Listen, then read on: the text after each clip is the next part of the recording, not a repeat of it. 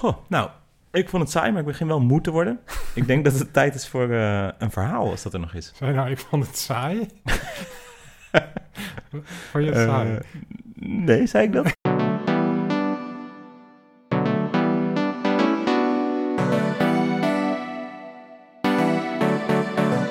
Het is weer themafeest.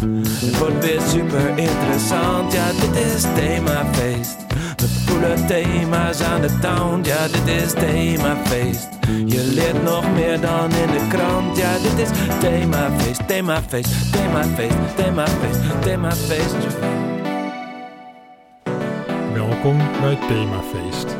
Een podcast over thema's, maar dan feestelijk. Tegenover mij zit Wisse Beets. Hij draagt een pet. Op die pet staat Ambre Solaire UV Sport. Dan wil ik jullie nu verzoeken je te abonneren op Themafeest in je podcast-app en eventueel sterren te geven, bijvoorbeeld 5. Dan denkt het algoritme dat we populair zijn en wie weet worden we dat dan ook, met alle gevolgen van dien. Alle gevolgen? Ja. Mijn naam is Klaas Knooihuizen en het thema van deze week is personal space. It's true. Wat vind je van de space between us op dit moment? Uh, ja, wel goed. Er zit een uh, eikenhouten tafel tussen van ongeveer een meter, denk ik. Ja. Maar als we onze voeten naar voren zouden steken, kunnen we elkaar uh, aanraken met onze voeten. Ja. Ik ga nu eens eventjes dicht bij jou staan en dan kijken wat er gebeurt. Sociaal experiment. Wisse loopt nu helemaal om de tafel heen. Ja. Het kan wel even duren. Oh, daar is hij al. Ja. Hmm. Dan praat ik even samen met jou in deze microfoon. Ja. Hm. dat voelt raar, toch? Ja, dit voelt ongemakkelijk. Ongemakkelijk, Ja. dat is het goede woord. Terwijl Ja. ik jou best goed ken. Maar Ja. ik voel eh, jouw warmte. Ja. dat is echt een beetje gek. ja, ik ook. Onze hoofden stralen. Ja, Ja, en dat wil je blijkbaar eigenlijk liever niet voelen. nee. Hm. Ook, ook gek dat, dat jij dan kennelijk ook mijn warmte voelt en ik de jouwe. Ja. Terwijl je zou denken dat alleen de koudste van ons twee warmte voelt. Toch? Hm. Dus Ja. als je iemand een hand geeft, voelt dan, voelt de een een koude hand en de ander een warme hand. Ja. Dus hier is iets aparts aan de hand. Hier is iets vreemds aan de hand. Ja, En dat mysterie, dat wordt eigenlijk beschermd door het invoeren van personal ja space. daar heb je geen last van, hoef je hier niet over na Nee. te denken. Merk je ook dat we dezelfde kant op kijken? Omdat het nog veel ongemakkelijker zou zijn als we elkaar aan zouden kijken? Ja, maar ook omdat we allebei in de microfoon praten. Ja, dat heeft er ook mee te maken. Ja. Goed, ik ga weer terug naar mijn kant. Oké, tot we- eh, ziens. Ja, tot zo. Nu zullen de luisteraars mij wel even wat slechter horen. Ja, maar dat is juist leuk, want dan horen ze echt eh, dat, je echt is. aan het lopen is, Ja. bent, Oh. was. Ja, precies. Want nu zit ik weer op mijn plek. Oh, hoor je mij zo. weer in je ik vertrouwde me- ik ben oor. weer ontspannen nu. Ontspannender, hè? Ja. Ja, het is fijner. Fijn. Nu kunnen we elkaar ook gewoon aankijken zonder eh, Ja. problemen. Recht in Ja. de ogen. Ja, precies. Ehm, dus eigenlijk die personal space is een beetje iets ongrijpbaars, maar toch iets belangrijks. Ja, En dan zou je zeggen dat daar ehm, misschien ook niet echt regels voor zijn, maar dat het meer een gevoel is. mhm. Maar toch zijn er best veel eh, wetenschappers die hier ingedoken zijn. Oh, en ook eventjes ja, ook eh, regels eh, wel hebben bedacht. En ook bijvoorbeeld vaste afstanden. Dus die personal space, dat is niet een, per se een gevoel. Daar zit ook gewoon een getal aan vast. Ah ja, En ik kwam er dus achter dat er meer spacen zijn dan alleen personal space. Je hebt namelijk ook een intimate space. Die zit tot ongeveer eh 45 centimeter afstand. Mhm. Daar zetten we net ruim in. Ja. We zaten net denk ik op ongeveer 20 centimeter afstand van ja elkaar. tien misschien. Ja, zelfs maar. 15, zoiets. Eh, Eén geodriehoek. ja.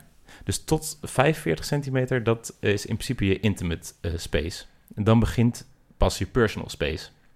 Dus ik zat niet alleen in je personal space net, maar ook in je intimate space. En die personal space die eh, gaat ongeveer tot 1,20 meter. Mhm. Wat eigenlijk wel interessant is, want wij zitten, die tafel is eh, ongeveer 1,20 meter. Ja. We zitten nu ruim 1,20 meter eh, uit elkaar. Ehm, en dat voelt inderdaad prima, toch? Dat Ja, is, daar kan je lekker. een persoon in hebben. Ja. Ja. En dan heb je nog eh, twee andere definities. Je hebt ook nog een social space. Dus dat is wanneer je nog een soort aanwezigheid van iemand ehm, erkent... als dat je sociaal betrokken bent met die persoon. Mhm. Dat is tot 3,7 meter. Ja. Ja, en dan heb je nog een public space en dat is tot eh, 7,6 meter. En daarna heb je gewoon niks meer met mensen te maken. Dus, als, Eh, dus als hier 7 meter verderop iemand staat, of 7,5 Meer dan- meter, ja. dan voel ik me daar nog Ja. enigszins mee verbonden. En als hij nog een meter verderop gaat staan, dan Ja. boeit die gast dan precies, wel. ja, ja, dan erken je hem niet.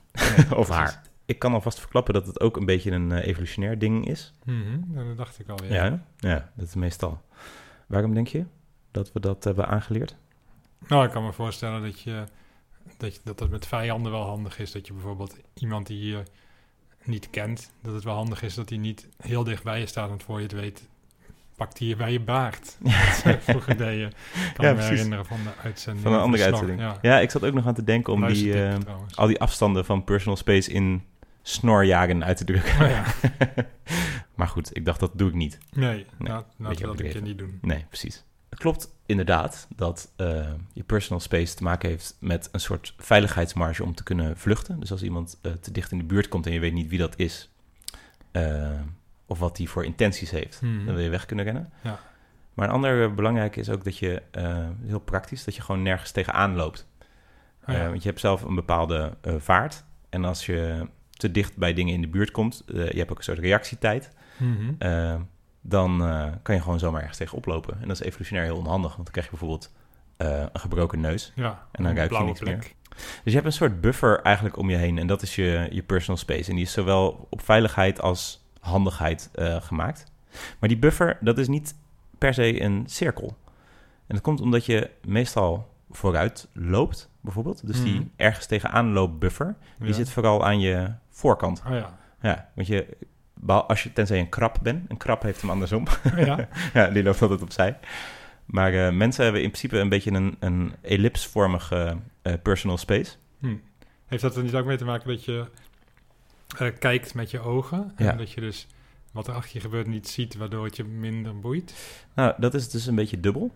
Want aan de ene kant, dus die ene van de twee, ehm, die doet daar niet toe inderdaad. Dus eh, je loopt meestal niet naar achter, maar naar voren. Mhm. Dus die onhandigheidsbuffer, die heb je vooral aan de voorkant. Want daar Ja. is je snelheid ook het hoogst in. Ja. Maar je eh, te grazen genomen worden buffer, Mhm. die is aan de achterkant wel weer redelijk sterk. Oh ja, ja, snap ik. Ja, dat snap je wel, hè? Ja. Ehm, en je merkt dat op heel veel manieren, ook hoe mensen eh, de ruimte inrichten. Dus als je bijvoorbeeld in een tram gaat zitten, Mhm. dan merk je dat stoeltjes naast elkaar eh, redelijk dicht bij elkaar kunnen zitten, zonder dat je daar heel ongemakkelijk van wordt. Mhm. Dus je kan best echt vlak pal naast iemand zitten, zonder dat je denkt, die persoon zit helemaal in mijn personal space. Ja, Maar ja, voor je, dat moet, daar moet ietsje meer afstand tussen zitten. Je mag elkaar niet aanraken in, de, ja, in, in, in die ovaal richting. Zeg nee, maar. precies. Terwijl het inderdaad niet erg is om met je armen tegen elkaar te zitten. Nee, dat met je kan knieën wel. is heel irritant. Ja, maar wat wel zo is, is dat als je in die tram zit, ehm, dus dan moet je even voor je zien dat je op zo'n tweezittertje zit en je hebt mensen voor je zitten Mhm. en die zitten op een bepaalde afstand. En je hebt mensen naast je zitten, die zitten ietsje dichterbij. Maar de mensen achter je, die zitten ook op zo'n tweezittertje, maar dan met hun rug naar jou toe. Oh ja, En omdat, zij, omdat je weet dat zij ook met hun rug naar jou toe zitten, dus niet naar jou zitten te staren of Mhm. niet jou kunnen pakken, eh, vind je dat wel oké als dat heel dichtbij is. oh ja. Dus die achterbuffer, die is heel erg afhankelijk van of iemand naar je toe komt of eh, van je af kijkt. Oh ja.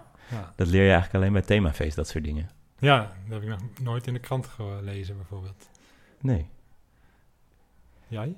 Ehm, nee, niet in de krant. Nee. Nee. nee, je leert misschien in deze podcast wel meer dan in de krant, zat ik wel eens te denken. Oh ja, oh, dat zou Ja. een goede slogan zijn. Ja. Je leert nog meer dan in de krant. Je personal space, dat is in- dus in principe gewoon de, de grens eh, van je lichaam, daar begin je met tellen. Mhm. Tenzij je iets vast hebt.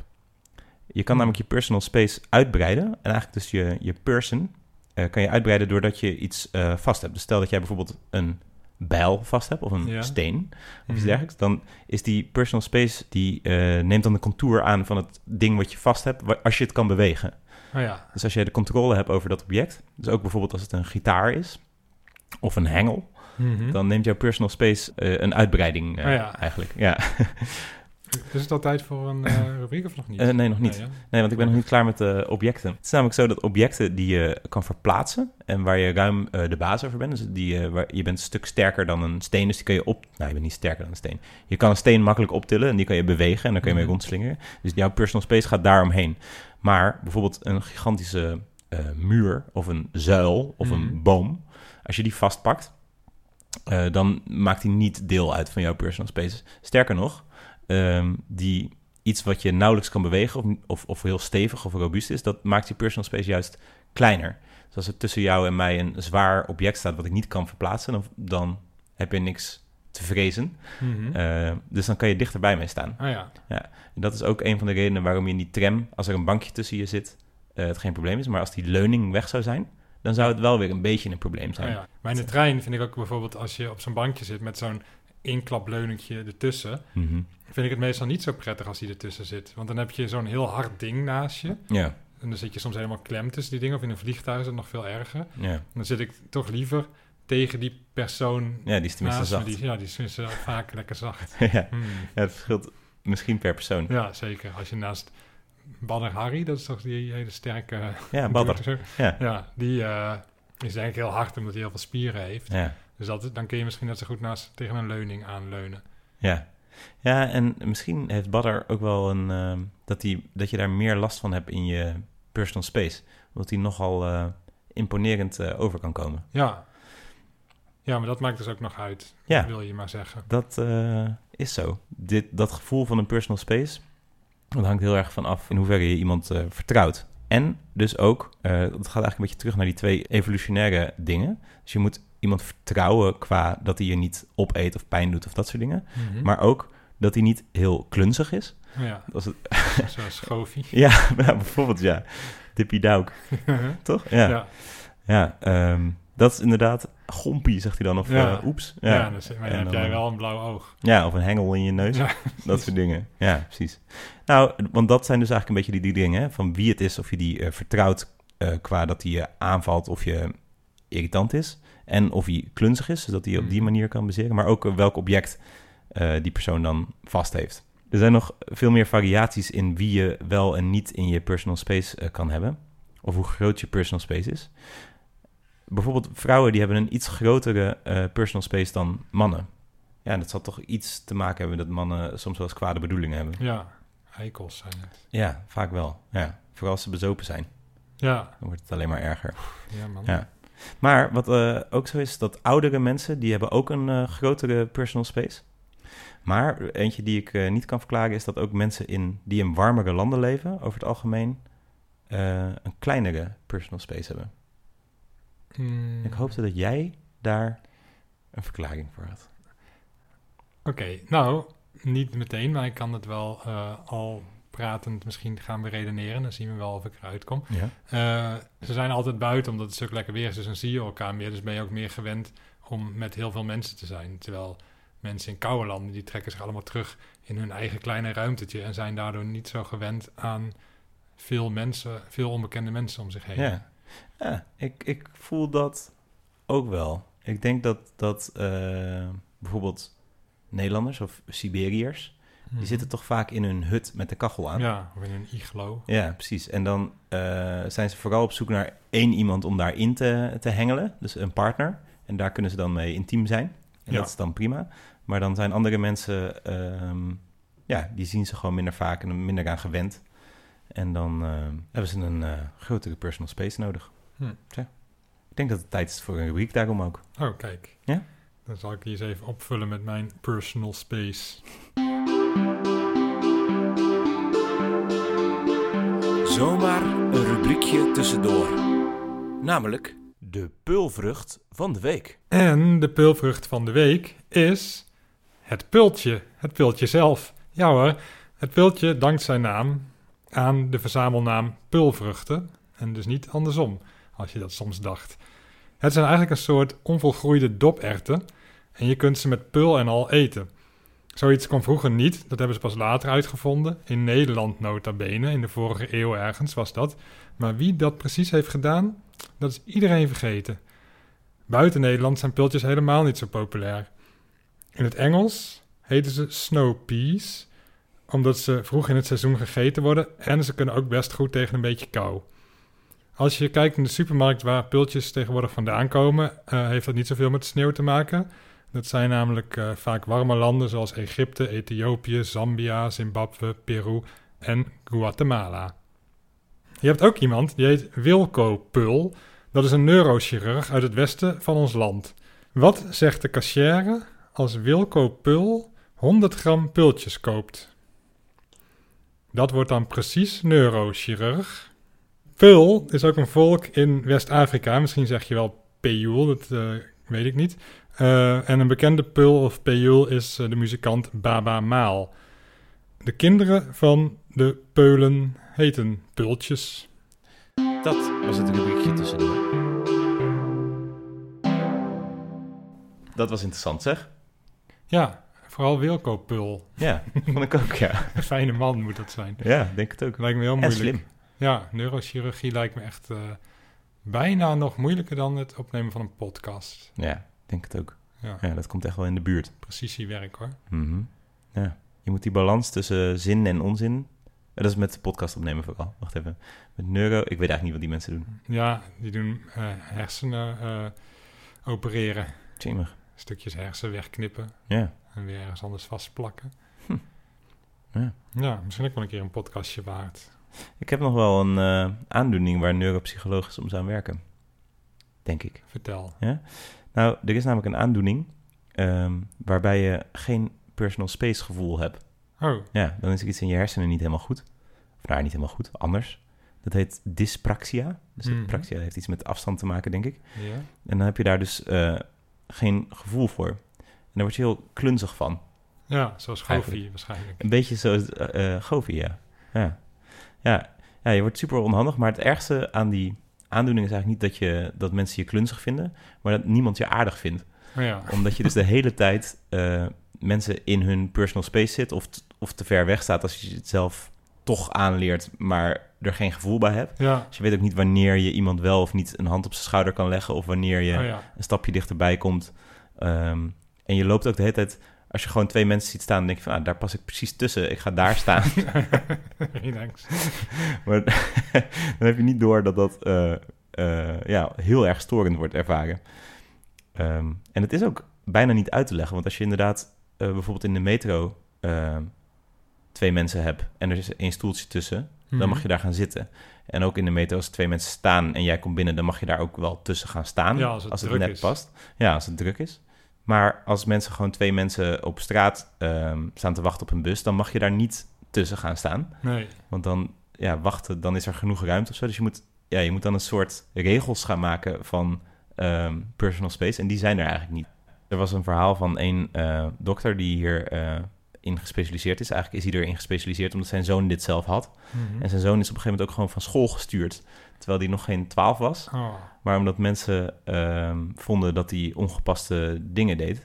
Ehm, dus ja, vooral ook in die leeftijd, als je net een beetje twaalf wordt, dan kan je dus ook nog beticht worden van eh, ja, een soort MeToo-achtige dingen. Ja. Omdat je niet door hebt dat je te dicht op iemand staat. Of wanneer je wel of niet iemand aan moet raken. En die jongen, die had zelf nog nooit over seks nagedacht. Hij was nog niet echt in die fase, maar Mhm. sommige van zijn leeftijdsgenoten wel. oh ja.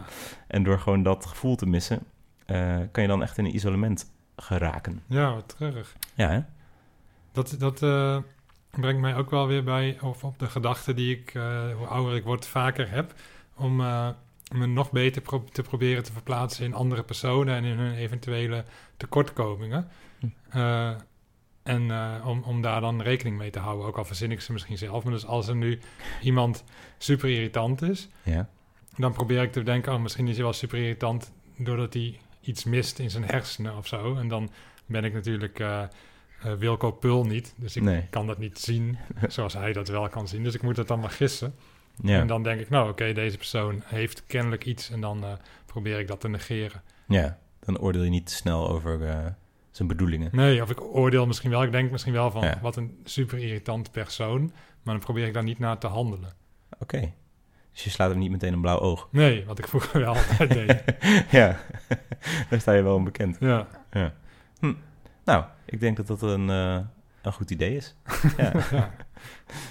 ja, ik wou ehm, het nog eventjes hebben over de dieren. ja. Die zijn bij jou ook niet onbekend, hè? Nee, nee, ik heb ze zelf gehad als, eh, Echt? als huisdier. Ja. Huisdieren, vissen, muis, Zo. eh, een parkietje. Hm. Ja, En eh, ervaarde je ook een soort personal space bij die dieren? eh, nou bij die vissen misschien wel een beetje. Ja. Maar Ook mijn, mijn kanariepietje en mijn, eh, of het was een parkiet. En mijn muis die mochten gewoon lekker op mijn, op me lopen. ja. Op mijn hoofd zitten en zo. Ja, Ja, precies. Ik had zelf het gevoel bij dieren. dus ik, we hadden vroeger een poes en daar had ik ook geen personal space mee. ik vind het prima als die op, op schoot zat. Maar dat heeft er ook mee te maken dat we dat dier eh, makkelijk aankunnen. Dus wij hebben totaal geen gevoel van angst voor dat dier. We Mhm. vertrouwen het en we vinden het lief. En het is dan ook nog wel interessant dat die poes ons dan blijkbaar ook vertrouwt. Ja, Dus die, omdat we hem elke dag eten geven, is dat waarschijnlijk dat hij dan denkt van ja, dit is gewoon iets, eh, die, iemand die helemaal aan mijn kant staat. Dit is geen Ja. probleem. Dus ik kan best eh, daar lekker op schoot gaan zitten en dan gaat hij aaien. En dat, poezen die dat niet gewend zijn, die, zijn ook, die hebben wel een personal space. Die gaan niet zomaar op schoot zitten. Dus poezen die een beetje verwaarloosd zijn, eh, die kijken wel uit voordat ze met Ja. zo'n groot wezen in de zee gaan. weg of zo als Ja. je een stap in een richting zet soms. Ja, die poes die wij hadden, die vertrouw ik. Maar een ander dier, stel dat we een, ehm, een krokodil in de sloot hadden, dan zou ik daar iets meer eh, afstand van nemen. Mhm. Ja, Omdat ik dan, verstandig. ja. ja, want die kan je natuurlijk lelijk te grazen nemen. Ja, Ook eh, Steve Irwin heeft die fout gemaakt. Die is toen te dicht bij dieren gekomen vaak. Hè? En die, dat is fataal geworden ook. ja. Dat is, zo'n, dat is zeg maar de internationale, eh hoe heet die gast ook weer? Eh, ja, Freek Vonk Ja, de internationale Freek Vonk is van dat toch? vroeger, want hij is dood. Was. Ja, hij het was, dood. Het was, het, was, de internationale Freek Vonk. Oh, zo, ja. ja, maar inderdaad. toen bestond Freek Vonk, Freek Vonk misschien nog niet. Nee, precies. Nou, ja, dat, daar ga, dat weet ik niet. Nee. Nee. Nou, ik denk wel dat hij het al geboren was, maar ik denk niet dat hij het al gemaakt had als tv-bioloog. Toen hadden we nog gewoon Midas Dekker zoals het hoorde. Ja, precies. dat was een echte tv-bioloog. Is Midas Dekkers dood? Nee, nee, maar die is wel een beetje opzij gezet door die druk te maken van een Ja. Freek Vonk. Ja. ja, inderdaad. Want die pakt ook vaak beesten volgens mij eh, uit het niks, toch? Is dat ook zo iemand die erop duikt, of niet? Ja, Ja, ja. levensgevaarlijk. Ja, dat, ja dat is dan een beetje zo'n sensatiedingetje van... Oeh, ik heb een enge spin. Oeh, hij loopt nu over mijn hand. Super eng. Ja, En Midas Dekkers, die had gewoon een cool verhaal. ja, En dat was het. ja precies. Meestal ook nog een boodschap. Ja, maar goed, ik probeer dus niet te oordelen eigenlijk over Freek Vonk. Oh ja, Misschien heeft hij wel iets. is het daarom dat hij eh, zo, zo irritant is? ja. Het duurt soms wel even voordat jij in je respectrol komt. ja, klopt. Je eerste- eerst iemand compleet af. nee, maar mijn eerste reactie is inderdaad eh, om, om zo iemand eh, echt heel kut te vinden. Ik had er laatst een eh, gedachte over. Dat eh, had ook met, misschien met personal space te maken. Dat was namelijk in de trein. En toen waren er zeg maar alle, alle dubbele plaatsen, zat zeg maar één iemand op. Dus er waren nog wel plaatsen vrij, maar er was geen bank meer, geen tweezits bankje meer voor mij alleen. Dus ik Mhm. moest naast iemand gaan zitten. Ja, Er waren er mensen die hun tas naast zich hadden gezet Hmm. en dan heel Daarmee ze naar buiten keken of zo. Waarmee ze dus dachten, ik wil niet dat hier iemand gaat zitten. Mhm. En er waren mensen die gewoon netjes, of netjes, die gewoon hun bank leeg hadden gelaten. En toen dacht ik, moet ik nou op zo'n bank gaan zitten van die leeg is? Waarmee, terwijl die mensen misschien ook helemaal niet willen dat ik daar ga zitten, maar die zijn wat beter opgevoed of wat, die, die zijn wat minder ja, die asociaal. Ja. Eh, waarmee ik ze eigenlijk dus straf voor hun sociale gedrag. Mhm. Of moet ik juist gaan zitten op een plek naast iemand die dat helemaal niet lijkt te willen? Waarmee ik hem eigenlijk straf voor zijn asociale gedrag. Ja. Maar toen dacht ik dus ook, ja, maar misschien heeft die persoon wel een veel grotere personal space nodig. En vindt hij het echt super irritant als er iemand naast, me, naast hem zit. Misschien heeft hij wel iets. Ja, misschien, ja precies. Dus Hmm. daar was ik nog niet over uit. Maar uiteindelijk heb ik toch besloten om eh, in het vervolg naast iemand te gaan zitten die geen tas op de, op de stoel heeft en die dus uitnodigt om te gaan zitten. Ja. Want iemand die het niet wil, die wordt er toch alleen maar chagrijnig van als je, het, als je daar gaat zitten. Vaak als ik een wandelingetje ging maken met mijn ouders, in de buurt van hun huis zit een vogel. Die zit altijd op één boom. En als je in zijn straal van ongeveer 50 meter komt, dat best wel een grote personal space heeft, die Ja. vogel. Dan eh, vliegt hij weg, gaat hij een rondje vliegen, Oh, komt ja. hij terug als je, als je weg bent. Bizar. Ja, vreemd hè? Ja. En ook als je bijvoorbeeld langs een eh, nest eh, loopt van eh, beesten. Dus Mhm. als een, ja, bijvoorbeeld een vogelpaardje jongen heeft gekregen. Vogelpaardjes, dat is een kruising. Ja, griffioen. nee, oké. Eh, een stelletje vogels Oh ja. of eh, een stelletje paarden. ja, laat ik ze niet in één soort behandelen. Nee. Ehm, ja, dan zijn ze veel, hebben ze een veel eh, kleinere marge wat ze kunnen hebben.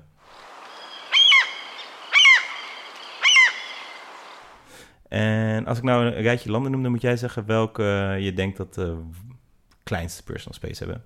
China, Argentinië of Amerika? China. Nee, Argentinië. Oh, goh. Wel ook warm land natuurlijk. Ja. Ja. En, en, eh, warmhartig ook. Ja. Ja. woord? Toen we deze aflevering bedachten, toen had ik heel erg het gevoel dat in China er wel geen personal spaces zijn, bijna. Omdat eh, mensen eh, altijd zo... Het is daar zo druk of zo. En Ja. mensen staan zo dicht op elkaar, omdat er gewoon heel veel Chinees zijn. Maar dat is toch een beetje een beeld dat wij hebben van, van die hele grote steden in China... waar ja, iedereen ja, in de China metro is zit. natuurlijk of, zo'n eh, divers land. Ja. Daar, eh, Ja. daar weten wij zo weinig van als je er niet in verdiept hebt. ja, precies. Maar ja, gelukkig leer je dat soort dingen dan in themafeest. Ja.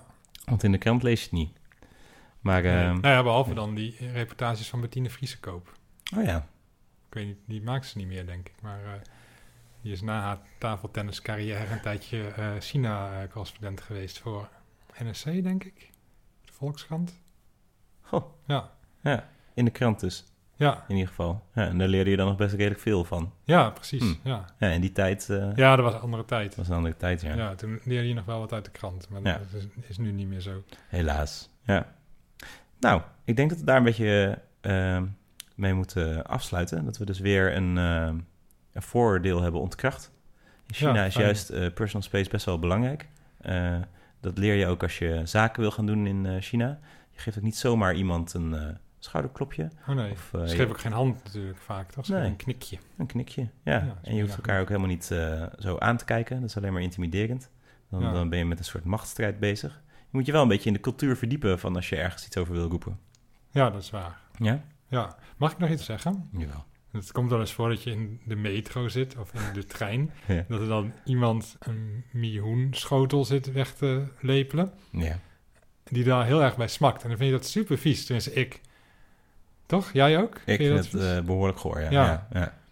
Terwijl, dat is eigenlijk gek. Omdat als een hond een bak brokken leeg eet... dan is dat nog een veel goorder geluid eigenlijk. Als, als die persoon in de trein dat geluid zou maken... zou het nog veel viezer zijn. Ja. Maar dat doet hij niet. Maar bij die hond vind je dat dan weer niet erg. ja. Hoe kan dat? Eh, hm. Ja, ik denk toch dat we, als je iemand heel erg vertrouwd en lief vindt en schattig, Mhm. eh, of een goed zak, dan eh, kan je dat meer hebben. En dat Ja. hebben we nou helemaal met honden heel erg, volgens mij. En met, met heel veel dieren. Ja, Maar als er echt een heel goor beest, eh, waar je ook een hekel aan zou hebben, heel vies iets op zat te vreten. Ja, ja Dan klopt. Als een rat of zo, als je een Oh, rat ja. hoort knagen, vind je dat wel weer heel Ja, ja, eng of smerig. Ja. Ja, En, ja, daar heb ik dus, net welke en daar heb ik dus, ja, en daar heb ik dus iets ook weer op bedacht. Oh, Een levensles. Dus als je dus iemand hoort smakken, dan moet je gewoon denken... Nou, eh, het is gewoon een hond. Het is helemaal niet vies. Goh, nou, ik vond het saai, maar ik begin wel moe te worden. ik denk dat het tijd is voor eh, een verhaal, als dat er nog is. Zei je nou, ik vond het saai. vond je het saai? Eh, nee, zei ik dat? ja, ik oh, vond het saai, maar ik begin wel moe te worden. Wacht even, dan doe ik die zin opnieuw. Ehm, ik vond het op zich wel interessant allemaal. Maar het waren wel heel veel feitjes. En ik zou nu wel gewoon echt een verhaal willen hebben. Misschien wel deels fictief. Oké, dan schrijf ik dat. Ja? Ja. Ah, thanks man. Een verhaal van Klaas, een verhaal van Klaas, een verhaal van Klaas, een verhaal van Klaas, een verhaal van Klaas, een verhaal van Klaas, een verhaal van Klaas, een verhaal van Klaas, een verhaal van Klaas, een verhaal van Klaas, een verhaal van Klaas, een verhaal van Klaas, een verhaal van Klaas, een verhaal van Klaas, een verhaal van Klaas, een verhaal van Klaas, een verhaal van Klaas. En het verhaal van Klaas heet Personal Space. Henri Havard had zin in een vette hap en hij begaf zich per metro naar de snackbar van snackbarhouder Bert. In de metro nam hij plaats naast een man met een weekdier op schoot. De man deed ontzettend druk. Henri Havard vond het maar een irritante man. Moet je kijken, riep de drukke man in het oor van Henri Havard. Dit weekdier zit helemaal op mijn schoot. Henri Havard knikte. Misschien, dacht hij, heeft de drukke man een neurochirurgische aandoening aan zijn hersenen. Dat is hartstikke zielig. Henri Havard keek naar het weekdier. Gek, dacht hij. Het weekdier is net zo dicht bij mij als de drukke man, maar in het geval van het weekdier vind ik dat helemaal geen probleem. De metro stopte bij de snackbar van snackbarhouder Bert. Henri Havard stond op. Tot ziens, hè, schreeuwde de drukke man. Tot ziens, zei Henri Havard. Hij stapte de metro uit en de snackbar in. Tingeling, zei snackbarhouder Bert.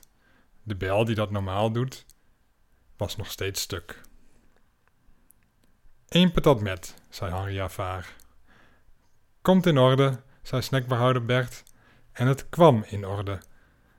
Henri Havard at zijn patat met smaak. Wat ik nu toch mee heb gemaakt, zei hij, en met volle mond vertelde hij het verhaal van de drukke man in de metro. Snackbehouder Bert was het gewend dat zijn klanten met volle mond tegen hem spraken. Vooral Franse cultuurhistorici uit de 19e eeuw deden dat. Die hadden nu eenmaal een andere cultuur. Snackbehouder Bert vond het nog altijd een smerig geluid, maar hij had zichzelf aangeleerd om zich in te beelden dat zijn smakkende klanten honden waren. Dan ging het best. Snackbehouder Bert kwam achter zijn toonbank vandaan en liep op Henri Havard af. Hij aaide hem over zijn kop en kriebelde hem daarna onder zijn kin. Henri Havard vond dat de snackbarhouder een warme hand had. Hij liet hem begaan. Dat was een mooi verhaal.